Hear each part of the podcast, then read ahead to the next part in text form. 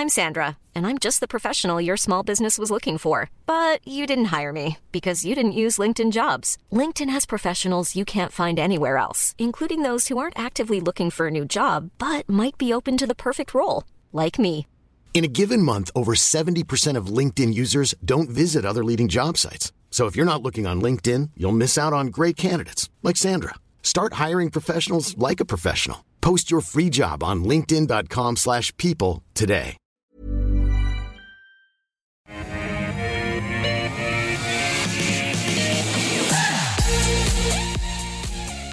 And a warm welcome from Barangaroo Studios. This is The Call. 10 companies picked by you, two expert guests, all in the course of an hour for this Tuesday, the 21st of June. Well, joining me in studio, Francesco De Stradis from Ord and Mark Moreland from Teaminvest. Gentlemen, welcome to the program. The question of the, the I was going to say the day, week, month, hour is uh, are we nearing a bottom in terms of the selling we've seen? Definitely closer. Oh, look, we know that interest rates are going to continue to rise. I mean, we've heard all the, the, the talk and the jawboning from various central banks, so we know interest rates are going to rise. I think what we're seeing at the moment is a transitional phase in the markets where um, there's a lot of asset reallocation happening. Um, interest rates have been very low for quite a period of time. Uh, inflation's been low for quite some time. Um, and I think most investment managers and portfolios have been fairly overweight equities and look, look reap the rewards from that as well. Um, obviously, with rates rising, they're starting to see some some adjustments to their weightings, and I think that's what we're seeing at the moment with the market sell-off. Obviously, um, you know, returns in bonds are going to be improving over time. Um, so, um, look, the fundamentals behind equities, earnings are still fairly sound at this stage. Um, you know, the threat of recession is probably a little bit of a concern for analysts um, and their earnings forecasts. But uh, at the moment, you know, the market looks fair value to, to relatively cheap. Yeah, well, we'll get into perhaps where some of those opportunities lie. But when you think about it, this is a repricing of risk assets Yeah. rather than some major, major capitulation or regime change. No, and this has been uh, absolutely predictable, you know, right through. There's no, everybody's been predicting it, so, which is unusual. So, you know, we haven't had that argument where you have a top where prices go crazy and everybody, um, you know, the taxi drivers are giving you advice on stocks. We haven't really had that. But because of low interest rates, um, PE ratios have been expanding for years now. And all, all that's happened so far is we've had some moderation in that. And you know, when you look at relative values, well, it's 20% cheaper, say, on average than it was um, um, a couple of months ago. It's still not cheap. So depending on what interest rates do, if interest rates do go up significantly more, then the risk-free rates going up, that's going to bring PEs down because you know the, the differential between what you're going to earn on the company versus cash is going to diminish. So who knows what that'll be? Uh, I don't think interest rates will go up that much more. I think they'll they'll stop because um, there'll be so much of an impact on the economy that it'll slow us down, and we may well end up in a recession, which would be a good thing, I think. Why a good thing? Well, because I mean, it, recessions help clean out some of the. What, if you look at what happened in uh, COVID and even before in the GFC, uh, the, the, the banks fed the central bank saved all these businesses, all these zombie companies. They're still there, so there's actually a bit of clean out would be good because capital gets reallocated. The bad businesses go broke. Their assets get bought up by the good businesses, and we're back to the races. More efficient allocation. it's more, exactly, exactly. There you go. Now let's get across the companies that we'll be talking about over the next half hour or so. Hub 24, Chalice Mining, PointsBet, James Hardie, and the Reject mm-hmm. Shop. But first, to our stock of the day, GrainCorp reaffirming its full year guidance at its Investor Day presentation. It expects a 90% increase on the previous period. So I believe that's earnings. The company says it reflects its highest, its highly efficient supply chain execution and strong global demand for Australian grain, oilseeds, and vegetable oils. So it expects that capex will be above its target range, but that will be used to support its storage capacity increases through to 2023. So what do our experts think? Francesco, I'll start with you. GrainCorp has been such a solid performer and transparent to the market over the past while. It's part of this whole inflationary story uh, in terms of prices and food demand. Yeah, look, uh, GrainCorp is, is I suppose, a bit like a, a broker, as in um, um, they benefit from the the volumes of, of, of agricultural products, and uh, um, yeah, they've, they've experienced very good seasons over the last couple of years. Um, so, I, look, I do like the fundamentals behind the agricultural sector. It's difficult to get uh, really good exposure in our market, surprisingly, um, um, to, to this sector. Uh, but you throw in there the good harvest, but also uh, increase uh, prices on their commodity, you know, the soft commodities. Um, most of that driven by the conflict in the Ukraine and, and Russia. So, so they're in a, a, bit of a sweet spot at the moment. Um, the share price has performed significantly well over the last two years well outperforming the, the underlying index. So, um, look, I, I, I, think it's probably performed to its um, to its earnings, and I know I'd, I'd, say it's a hold. We don't have formal coverage of it. Um, I do like the theme, but look, the price has you know risen significantly, and I think uh, you know you know the value consensus valuations on the stock are around where it's trading. So I'm happy to hold it. Thank you. What about you, Mark? GrainCorp. Um, it's the, the whole agricultural area is actually very difficult in Australia. If you look at the history, it's been very hard to make money. Yeah, we've looked at uh, a few things like uh, Tassal and others over over the time, but often they, what these groups do is they they're a bit like uh, they're a commodity business effectively, and because the grain prices are up and we've got the Ukraine war at the moment, the share prices bounce right back. But if you look at their performance over the years, it's actually pretty pretty terrible, and it's lost money the last three years and it may make a profit this year. But when you're investing, unless you're speculating and trying to make a quick buck, you know, we look at a five-year uh, horizon, and yeah, how do you predict where it's going to be in five years? The Ukraine thing could wind down in three months or six months, and then the grain shortage largely vanishes. Point I'm making is you're paying at the very high range of its uh, its PE uh, for because we've had a big spike in uh, com- the commodity prices, which yeah, may be short-lived. So as a as a business long term, we're showing it returning uh, negative about 15% a year based on its long-term history. So, uh, and then they're spending more on capital. Great, you know. So, so to be no no interest to us at all at Teaminvest. Would you sell it if you had it and you'd uh, Yes, I would. I would. I would take advantage of the um, the uh, high the high record PE at the moment. There you go. That's the stock of the day. GrainCorp, one sell and one hold. So, again, just remember that this is not personal financial advice. This is information only. Let's get to the first stock of the day picked by you. This is for Jack. Hey, Jack. Hub24 is on the list. Look, Hub24 did have a few brokers cut its price target last week, but uh, still a lot of brokers very positive on Hub24 into the future. Um, what do you think, Francesco? Yeah, look, we're very, we're very positive on Hub24. Mainly, um, look, it, it trades on a pretty high PE. I mean, it, you know, some people might consider it a tech stock, but to me, it's it's more of a financial services company that uses technology very well. Um, so, so on a on a fairly high multiple, but the earnings growth out of it is, is quite considerable. We see uh, going in, into the next sort of three to five years. Um, we have a buy recommendation on it. Um, you know, there is a bit of market volatility going on at the moment, so obviously that's going to impact upon uh, how they can charge for their uh, for their services. Um, but um, we see them gaining market share as well. So um, we think that you know the market volatility be made up by um, some of the market share gains as well. So uh, we think they're um, you know pretty good at what they do, um, and they're getting new new money on board uh, month on month. So uh, we've got a buy recommendation on it. Yeah. Don't expect too much on the dividend yield side of things. It is considered to be a growth story. Yep. All right. Uh, had its investor day recently. I think it was last week. So fu- funds under administration at between 83 and 92 billion it's expecting in two years and it continues to integrate some acquisitions so is this a business with a long-term view say a five-year horizon that you like a Teaminvest that would uh, bring you capital appreciation uh, possibly. Um, it actually, it's not bad on the uh, its fundamentals. The PE at the moment is about 47 times, which you know that's actually, by the way, for them, is about a 50% drop on where it was. They were about 100 PE. Uh, now their growth rate is running at about 20%. Uh, that's been the last. That's our uh, uh, six-year growth rate, so which is pretty good, and it may even may even increase. So at least the high PE is supported by a high growth rate. Um, it doesn't pass on our return on equity and return on uh, capital, they're both below 10%. So it sort of fails on that. And the other thing it fails on for us is stability. Uh, it's only got a 38% stability um, of EPS growth going forward. So it's not, um, it's not, it's not bad. It's a good. I think it's quite a good business, and they and Francesco's probably right. They probably will grow faster, yeah, and may give you a good return. But what you're relying on is what the terminal PE is going to be when, if you ever want to sell it. So, in the, the 47 PE is still right up there, particularly in this environment. And 100 was ridiculous. So I, I, for me, it's still too high. I think if it was at 30, maybe I could I could consider it.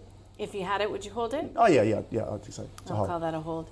All right, let's go to number two on the list. This is Chalice Mining, and this is for Kane. C H N is the ticker code here. Look, Chalice Mining, uh, its share price at least has uh, come under a bit of pressure as of late. Um, look, where and you've got to have a view sort of on where uh, demand for its products and its minerals will land. What, what's your view on Chalice, Francesco?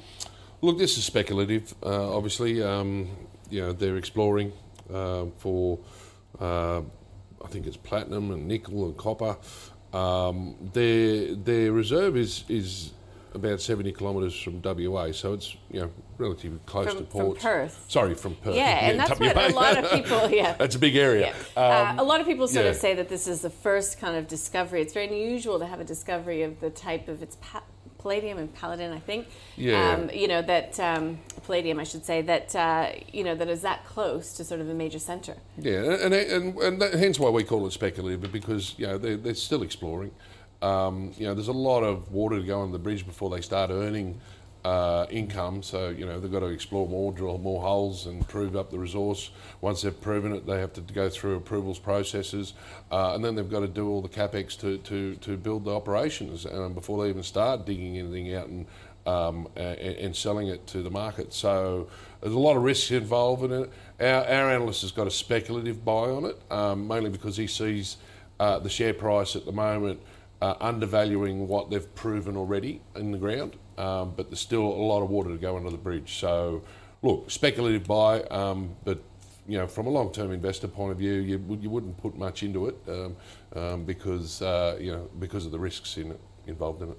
And I know you guys don't like miners at Teaminvest. Well, there's miners and there are miners. Okay. Yeah, at least, at least, at least, if a miner is a profitable business, you know, like say Fortescue or something, you know, there's an argument. You still have a commodity risk in pricing power. But these guys, as Francesco said, are, are, it's a straight speculation. And if you look at the history of mining speculation in Australia, it's burned an enormous amount of uh, uh, capital. In fact, a guy who I know who's quite quite famous in the gold industry said that the gold industry in Australia has been a net loser in that there's more money has gone into gold miners than that's ever come out in gold. Hmm. So in other words, it's a net loser, uh, losing industry, which is not a good start. So the problem, and as Francesco pointed out, is the ch- going from having a resource that's proven up and turning that into a profitable business with all the capex, the management. You know, can the management do that? The odds are against it. So, and, and, look, the commodity, underlying commodity price will change yeah. throughout those years that they're still drilling it. Yeah. Um, and whether it remains important or there's another commodity that becomes discovered that can replace it. Yeah. So there's a lot of factors involved. Yeah. So from our point of view, we wouldn't, we're not interested yeah. because we're not speculators. Mm-hmm. Yeah. Doesn't mean speculators are bad. No. Thanks, Mark. They're not bad people. Takes all kinds. Why are you looking at him? Are you? There's something about you. Oh no, we, we, we, we, like to dip our toe into both areas. Yeah, okay. okay. All right, all right. Uh, look, let's get to PointsBet. This is for Greg, wondering what the experts think about PointsBet Holdings. Uh, look, it had a big capital injection yesterday coming through. That did good things for its share price yesterday. But again, this is a business that is fighting for market share. Uh, how well placed do you think it is, Francesco?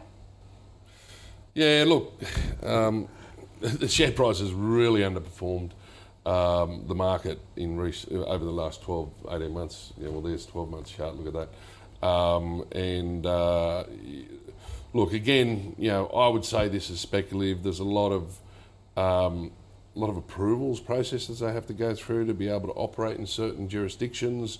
Um, there's a lot of competition in the betting areas. Um, so, so yeah, look, we've got a hold on it. Um, you know, they got a our, our guys got a valuation of about 320, but I wouldn't get too excited about where it's trading and, and, and the valuation. Look, it's uh, it's still a long way off profits. I looked at our analysts' forecasts, and over the next three to four years, they're still you know burning cash.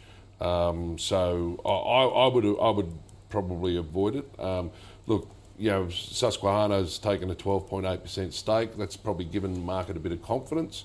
Um, if you look at that chart again, um, you know the, the share price has risen well over 10 or 15 percent over the last couple of days, uh, but it doesn't even ref- show up as a bump on that on that 12 month chart. So still a long way to go for um, you know certain shareholders. But um, look, it, it's in it's in really good markets in, in the US, obviously, but um, again, competition's going to be difficult. So hold we have. Okay.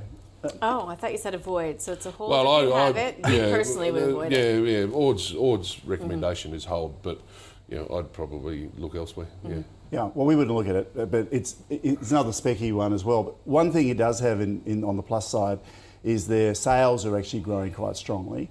Uh, but at the same time, their sales are growing strongly. Their earnings are getting are going down faster.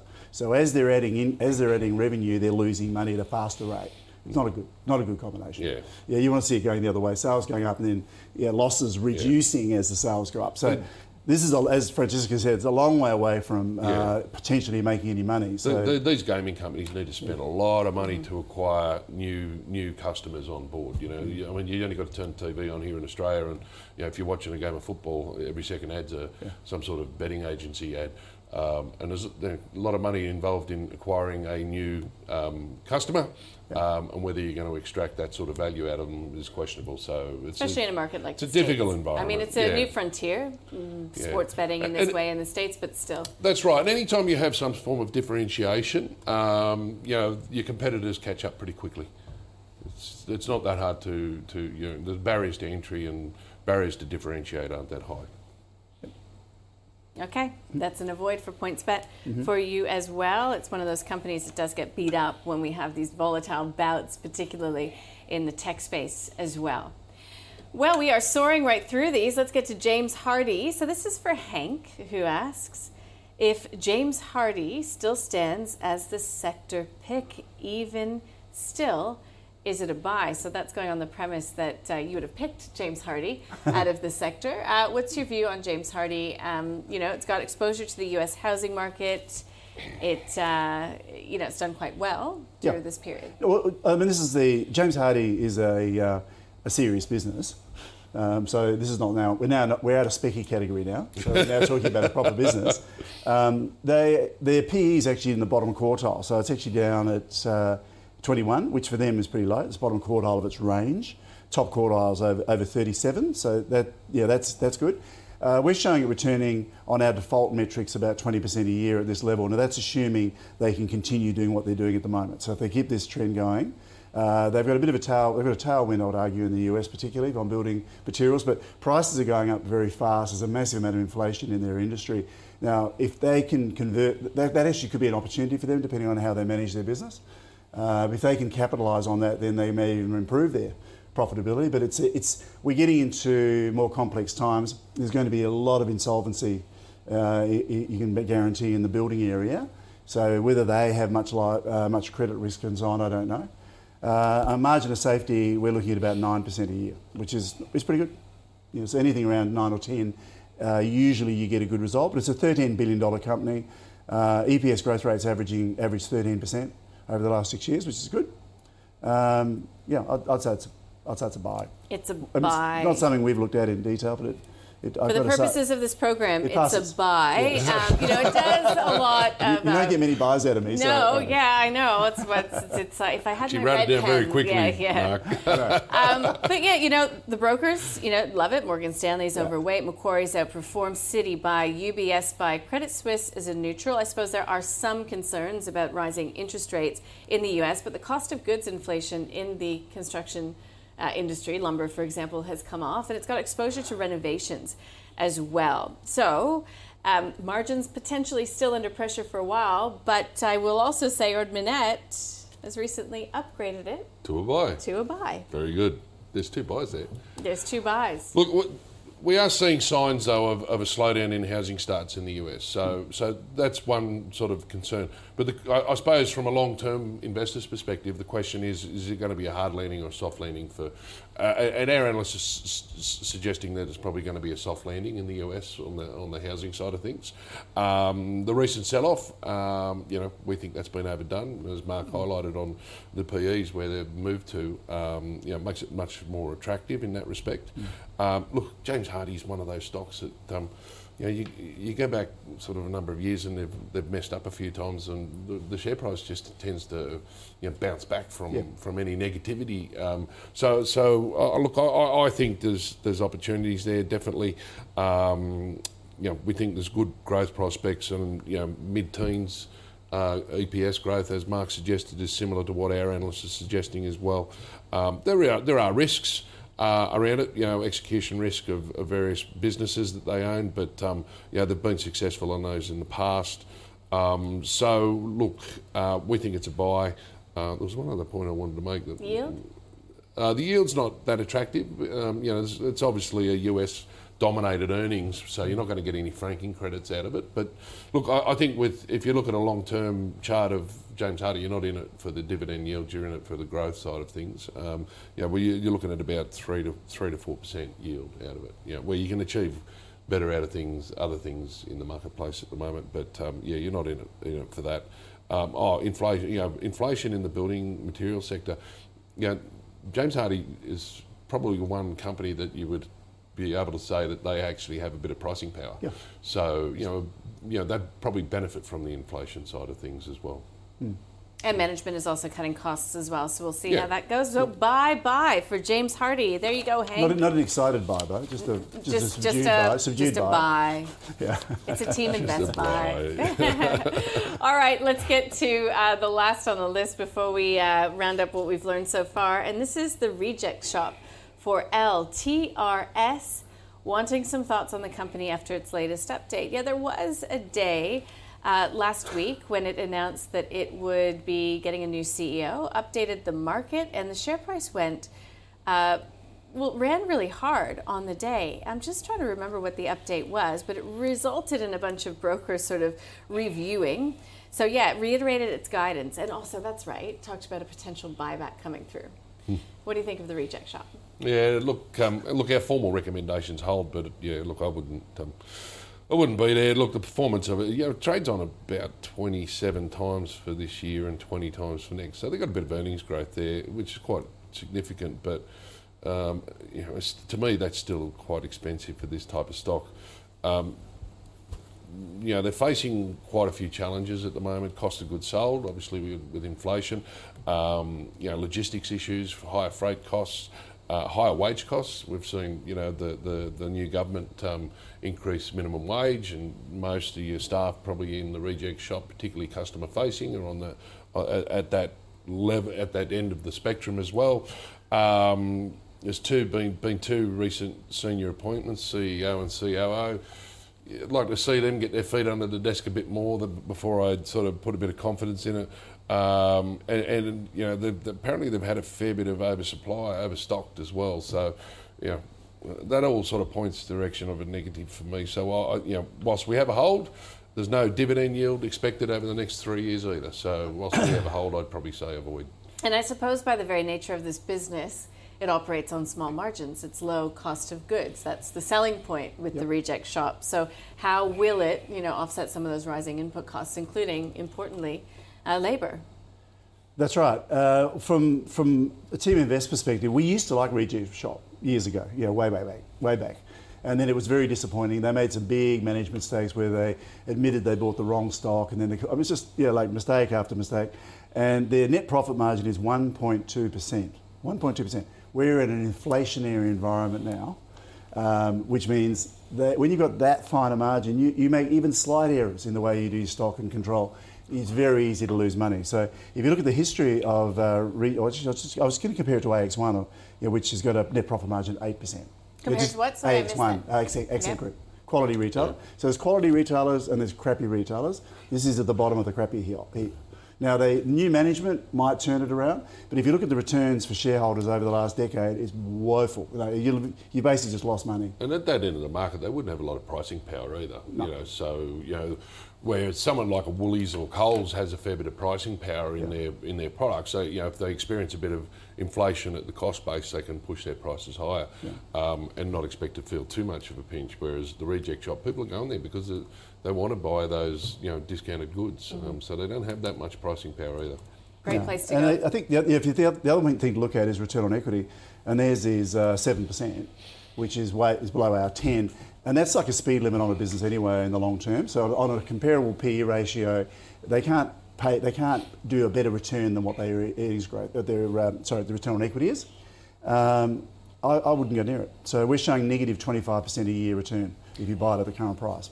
Um, this whole conundrum about the consumer, about inflation expectations, about rising interest rates, like is the retail space in general just too hard basket for you, Francesco? Oh, no, not really. I mean, obviously the, the, the grocers, I mean, they're uh, fairly somewhat recessionary proof businesses. Um, you still got to buy your groceries every day. Obviously, you might sort of, you know, if you're feeling the pinch with interest rates and, and other costs of, you know, electricity and fuel and things like that, you might sort of uh, take your selection process down a couple of notches. Um, but uh, yeah, look, I, I, don't mind. You know, Woolies and Coles have been you know sold off a little bit, and they're looking reasonably attractive for longer term investors. Um, yeah, we, we've seen, particularly during COVID, things like JB Hi-Fi and Harvey Norman do extremely well. Mm. Part of that was because uh, the government was handing out money. Um, and people were working from home, so they had to upgrade things like laptops and monitors, and, and, and other people were just sitting at home, so they updated their game consoles and things like that. So they, they really benefited from that. Uh, the, the last budget, uh, which is only recent, that we saw things like um, you know the, the small business uh, tax deductions be extended.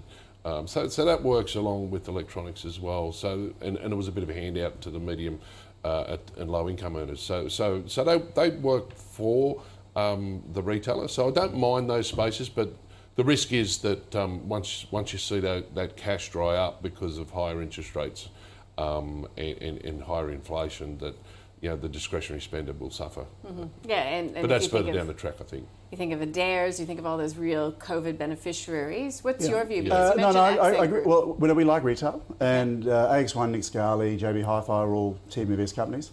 Um, you have, what we what we do is they all had all the good operators had a good COVID. Yeah, that's the point. So they actually took advantage of the opportunities presented and actually did really well. What you have to do is normalise the earnings. So you've got to take off the, yeah. the spike they had on COVID and bring it back to what they were before. And then you question, well, how much have they brought sales forward? So are they going to actually go down a bit on what they were before? And that would be prudent probably to say that. And we also have in this environment now with inflation picking up and so on, I don't think that'll hurt them. I think the good operators can pass it through pretty well. Uh, it's more, there could be some labour cost inflation, and the other thing is that they have to manage their stock more carefully. But the good operators are good operators. So I, I have confidence in the management to be able to deal with that. Uh, their prices have come down a fair bit though. Yeah, so they spiked up over COVID. So the market, mm-hmm. this is the rationality of the market. The prices crashed about 80%, then went back higher than they were before COVID while we were in COVID. So, uh, I mean, who could have predicted it? I could. Yeah. Anyway, and then now they've come significantly down and they're quite good uh, buying the good retailers at the moment. And they're also on uh, reversion to mean PEs. So the re- retail industry in Australia are typically on PEs of you know, 10, 12 ish, which is what they were 10 years ago. Mm. Whereas nearly everything else has been, we've had inflated PEs because of low, low, low interest rates and so on. So I think, I think retail is a fairly safe area to be in. You should be a bit careful that you don't overestimate what the earnings growth is going to be. So JB Hi-Fi, for example, now you mentioned it's come well off its highs. Yeah, would actually so, be so good, would be yeah. a, a a, yeah, absolutely. Oh, I bought some. I bought some JB Hi-Fi recently. Okay. In the last couple of weeks. Got it. Thank you. All right, uh, let's get a little bit of a wrap up of uh, what's come so far in this program and GrainCorp. It is the stock of the day, reaffirming guidance, but it's nothing but a hold for for Francesco De Stradis, and Mark has it as a sell. He just uh, doesn't like it. It's cyclical. And uh, any spike that we're seeing from commodity prices now, he says, could be very short lived. Hub 24, I think it's too expensive when it comes to Mark Moreland. Um, the fundamentals look good, but it's just a hold for him. It's a buy, though, when it comes to Francesco and the team at Ord. Uh, high PE, but very positive on the business and its potential to earn and grow its customer base going forward. Chalice Mining, it's a specky buy for the team at Ord. Francesco says, look, you. Uh, Uh, you just have to be uh, careful uh, if you're a long term investor in how much you allocate to any of these speculative explorers in the mining space. But uh, the team at Ord Minnett says that the, really the price is undervaluing what's already in the ground that they know that they have. It's an avoid for Teaminvest. PointsBet is an avoid for Teaminvest.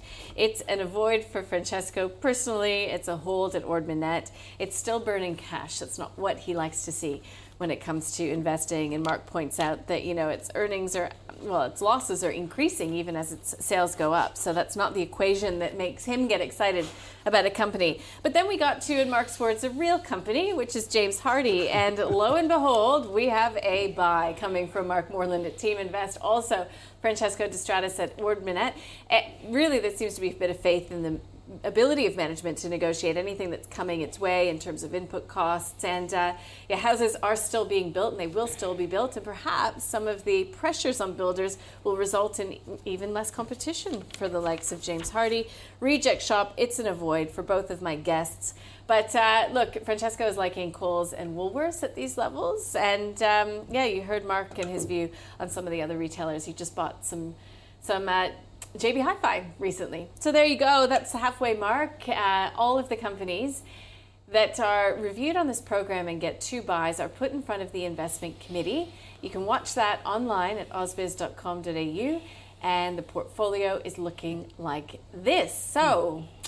We've actually gone a little over in the number of companies that we've got in this high conviction fund, so I'm going to have to correct that at the next investment committee meeting. But we've got Wesfarmers, Elders, ResMed, and we shifted around some allocation uh, the last time we met. So yeah, we'll have another look. Uh, we've had some news out since then. Um, Universal Stores comes to mind, bit of a downgrade coming through. And uh, yeah, so there's lots to discuss at that next meeting of the investment committee, and also clearly James Hardie from this episode of the call.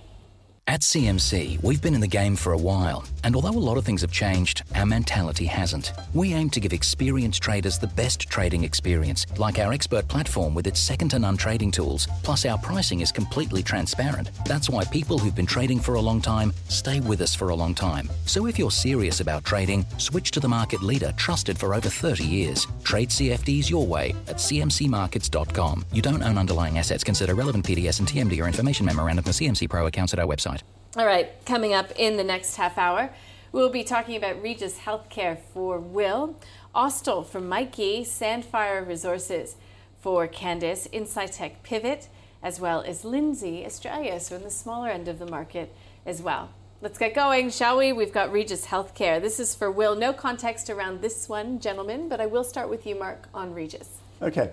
Um, Regis, um, I, was just, I was just looking at it. From our, our point of view, it's uh, a triple red which means like three red lights. It's not good. Uh, it's on a a P at the moment of about uh, 53. We've got 66. 66, right. you can see six, yeah. 53 trailing. And, that, and that is on the absolute top end of its P range. In other words, it, at the moment, the market is paying the most they've ever paid on for a multiple on earnings of Regis. However, their earnings are, have been declining at 21% a year. So their earnings have been, since 2015, it's been a non stop downward slope. Sales have been going up slowly, so sales growth is about 8%. Earnings have been going down, so it's that, you know, uh, uh, uh, earnings going down, sales going up, not spectacularly. So therefore, we're showing it losing currently about 28% a year. In other words, this is not investment worthy at all. They've got 108% debt to equity, so they've got a high level of debt as well. Other metrics are okay, but the big problem is they just not make they just don't make any money. So this is in um, uh, retirement villages and a whole range of services for the elderly and um, mm-hmm. and so on. Which yeah, that's that's it should be a profitable area, don't you think, Francesco? Um, yes, yes, you'd think so. Um, but I, I, look, I think their earnings are very inconsistent too. I mean, you know, Mark mentioned the PE being so high, and you know, 66, 54, who cares? So for a business like this, you wouldn't expect it to be up at those levels. Um, but we've got PE on uh, uh, for next year of 14.1. So they think they're going to make lots of money next year. Yeah, yeah, and then and then it bounces back up to 17.2, so the earnings drop off again. So to me, that that means your earnings profile is all over the shop. To me, for a business like this, which is residential aged care, should be reliable. Sh- yeah, you'd think it'd be reliable and fairly predictable and, and consistent. Um, so that that scares me a bit. Um, so I look, we, we, our analyst has a hold on it, and the yield, for instance, you know, 1.8 percent for FY22, then it jumps up to 7.1% uh, for 23 at 100% franking. Well, why is the yield so inconsistent as well? You know, and, and obviously the, the earnings change changes quite a bit, but yeah, I'd like to see a little bit more consistent. Our analysts got a hold, but for me, uh, I don't, there's other places you can go in the healthcare space that you can get a bit more consistency and a bit more predictability. I think. Like where?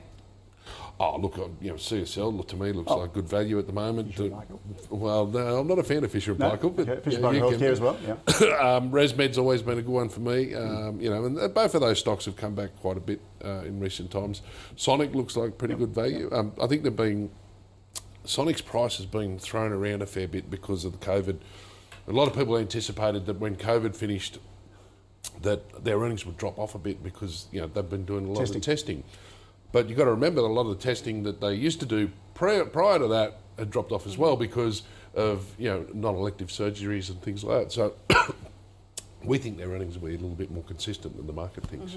Okay, so Hmm. we got a couple of uh, potential recommendations from Francesco in that healthcare space, but go on with Regis Healthcare. So you've got flashing red, three flashing reds. It's just a no-go zone.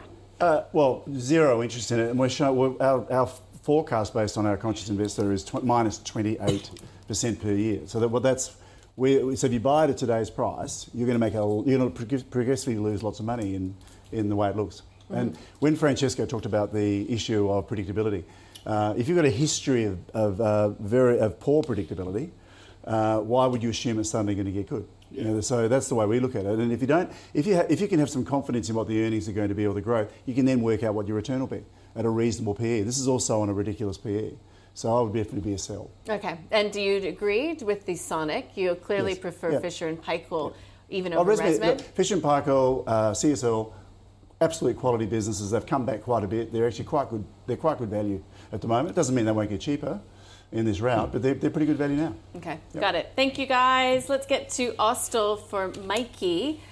Uh, Austal is one of those companies that uh, you know gets talked about when there are geopolitical tensions. Will it be a beneficiary? I know just going from years of talking about it, it also operates on some pretty slim margins at times as it works with defense uh, departments, you know, to get the, the best deal possible for some of its uh, its uh, shipbuilding capacity. But then again, you know, there are some other areas of the market that it does um, work in. So, uh, does does this company look set to you, Mark, to be able to deliver uh, and get those big contracts needed to to lead to capital appreciation? Um, we have looked at it in the past. It has passed our first line filters sometimes.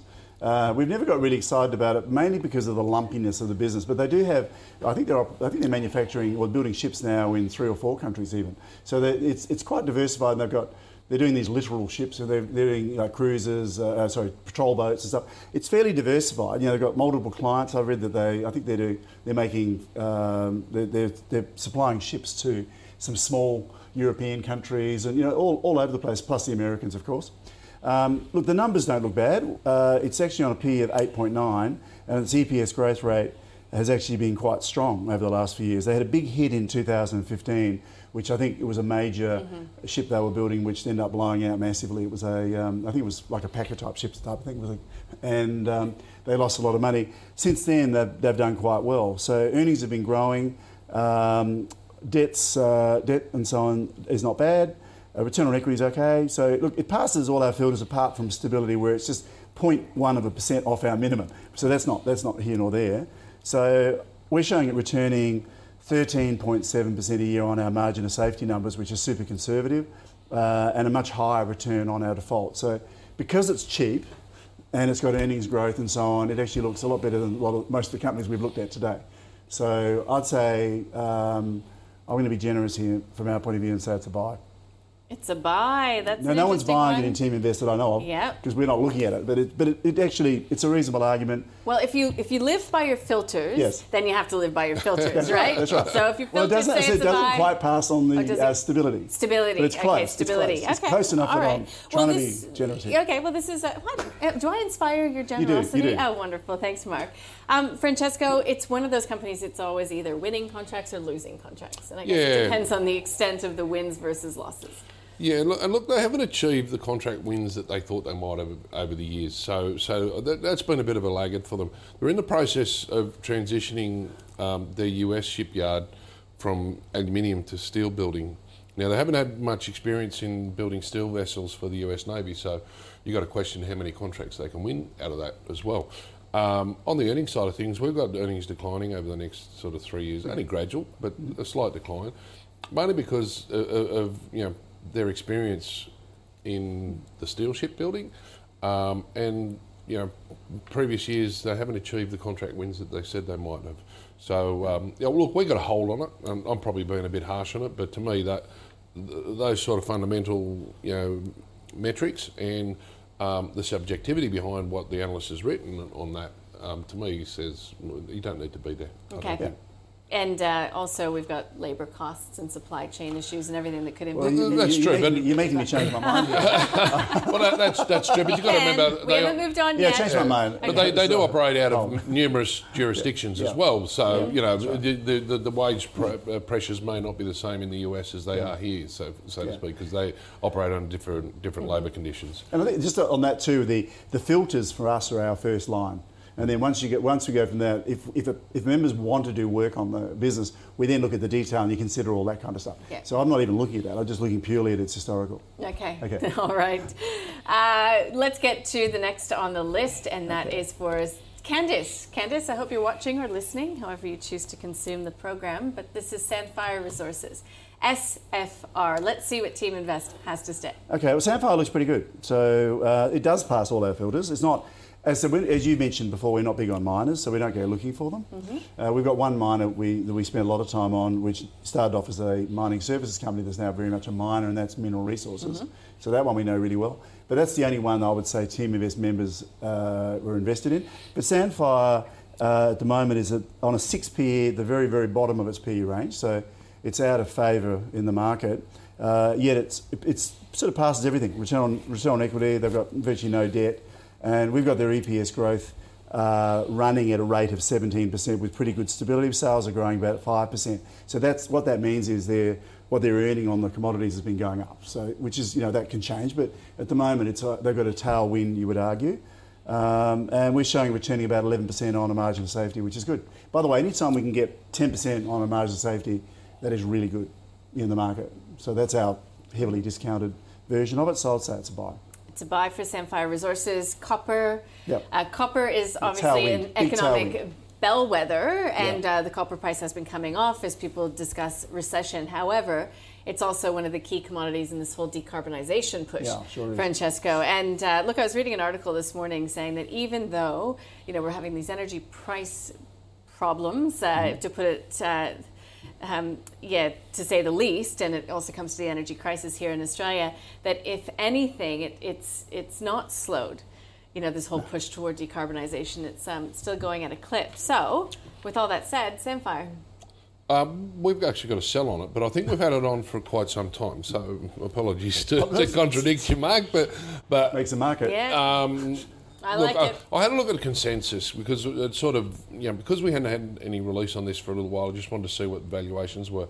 So the valuations actually range between $4.80 and $8. So there's a pretty broad range of, valuations there. And, and, and again, why are there broad range of valuations? Well, you'd have to have a look at what inputs they put into their modelling. Um, you know, normally, if you look at a company that's, you know, a large blue chip that's fairly stable, you know, your valuations don't really differ a great deal, but for these types of companies, they can because the commodity prices could be different, the capex could be different, and those sort of things. Um, so I, I'd say it's probably more of a hold now than than, a, than an outright sell. Um, look, it, it, and it is trading slightly slightly above our our valuation, but not that much.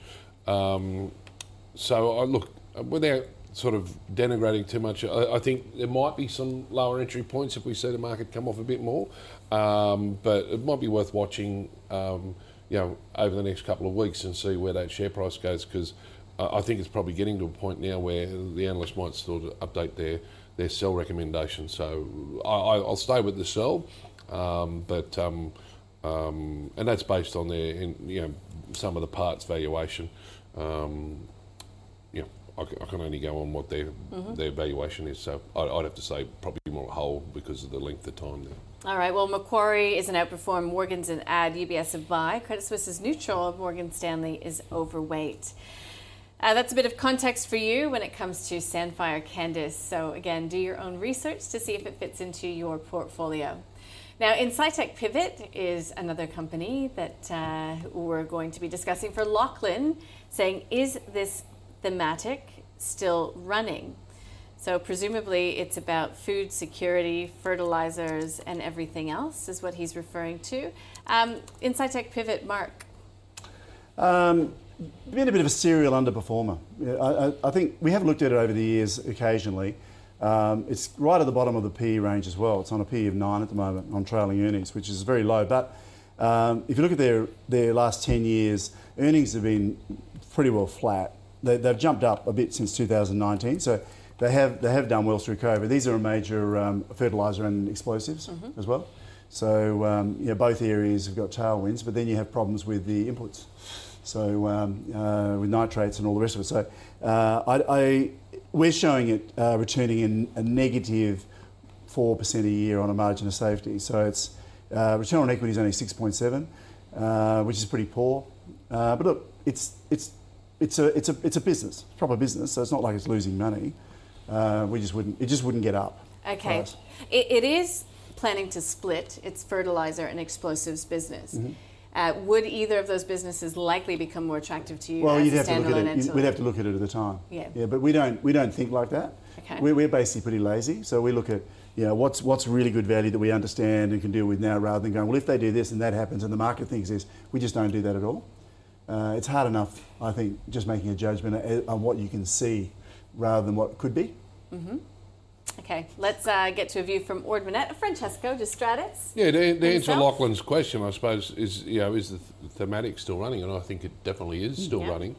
Um, but then it comes back to what price do you pay for the company that you know is operating within that theme.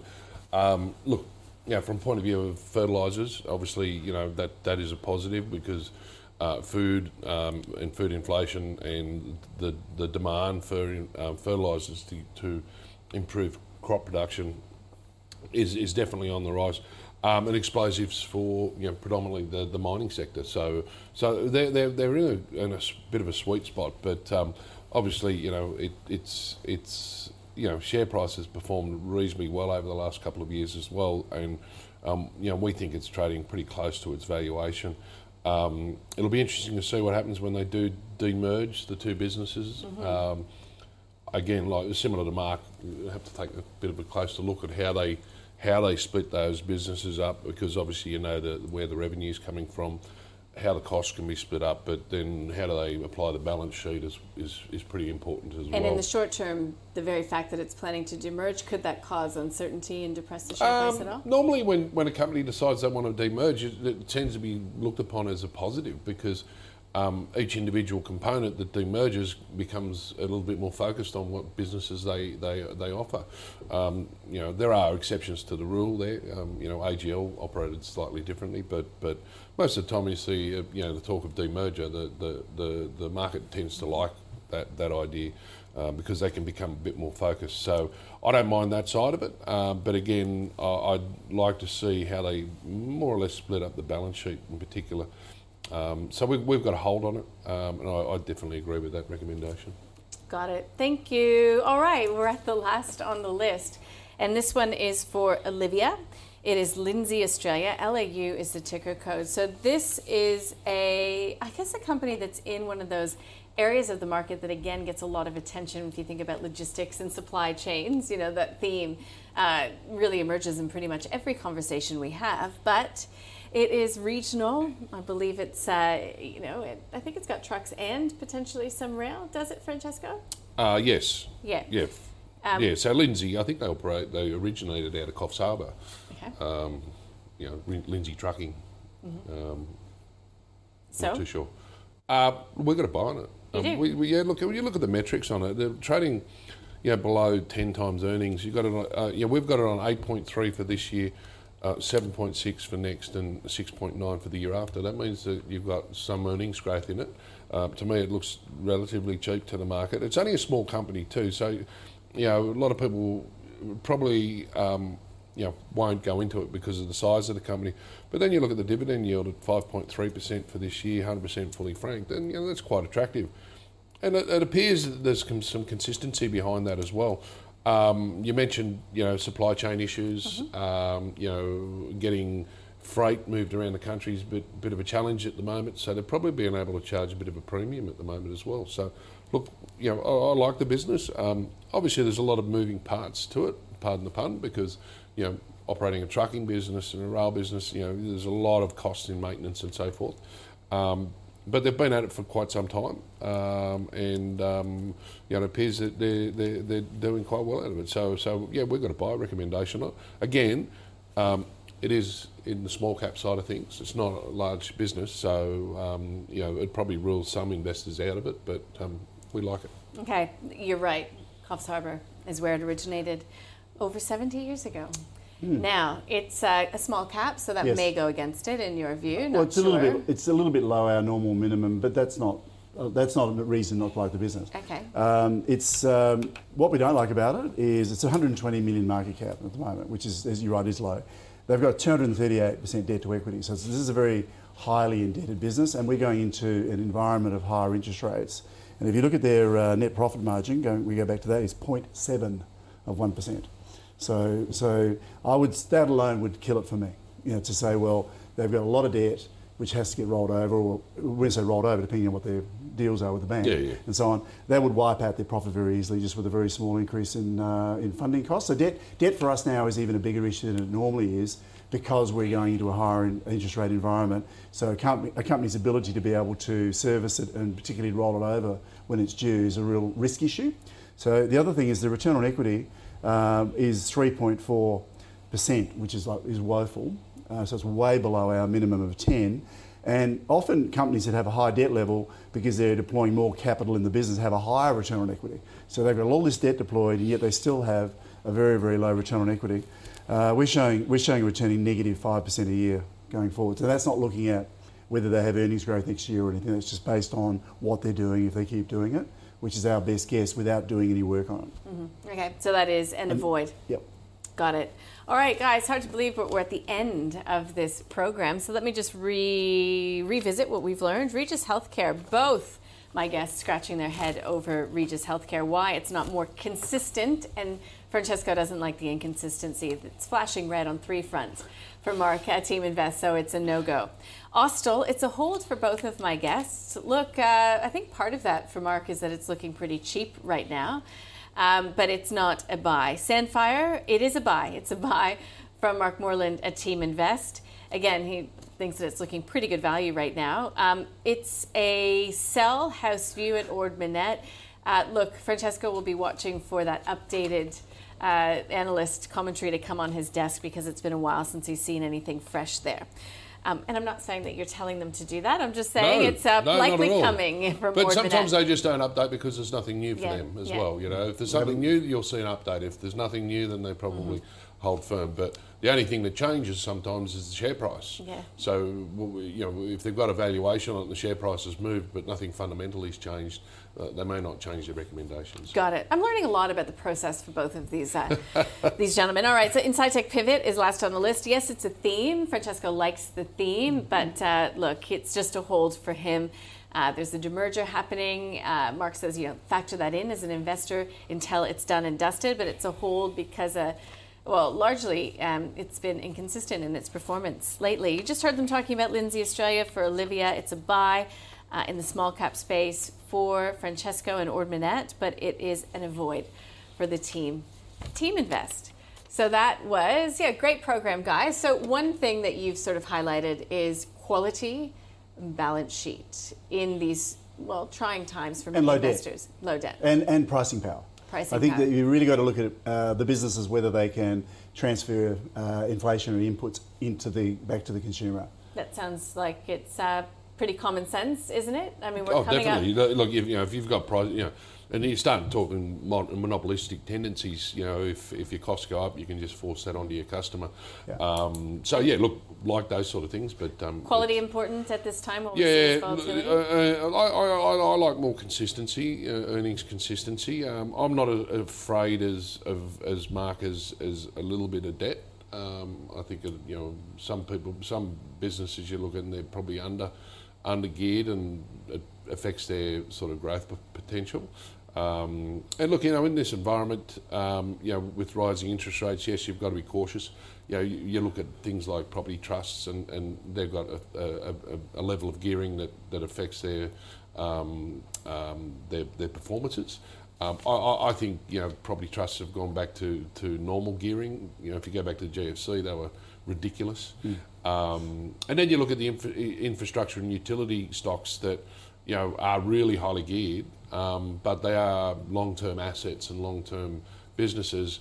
Um, I think you'll find a lot of those have actually during this period of low interest rates. Um, Instead of rolling forward debt for three to five years, they've been rolling forward for 25 years at very low rates. So there's probably a little bit of um, um, change that's happened in that area. So I'm not as concerned as Mark on that. All right. Well, thanks, guys. That was a good program. Really Pleasure. appreciate your time today. Francesco De Stradis from Ord Minnett, Mark Moreland from Teaminvest. you, Nadine. we'll see you soon. That's it for today. Uh, any stocks you'd like us to cover, flick us an email, the call at ausbiz.com.au, or you can tweet to us as well at ausbiztv. Uh, for all of the stocks in the portfolio, you can go to ausbiz.co forward slash portfolio.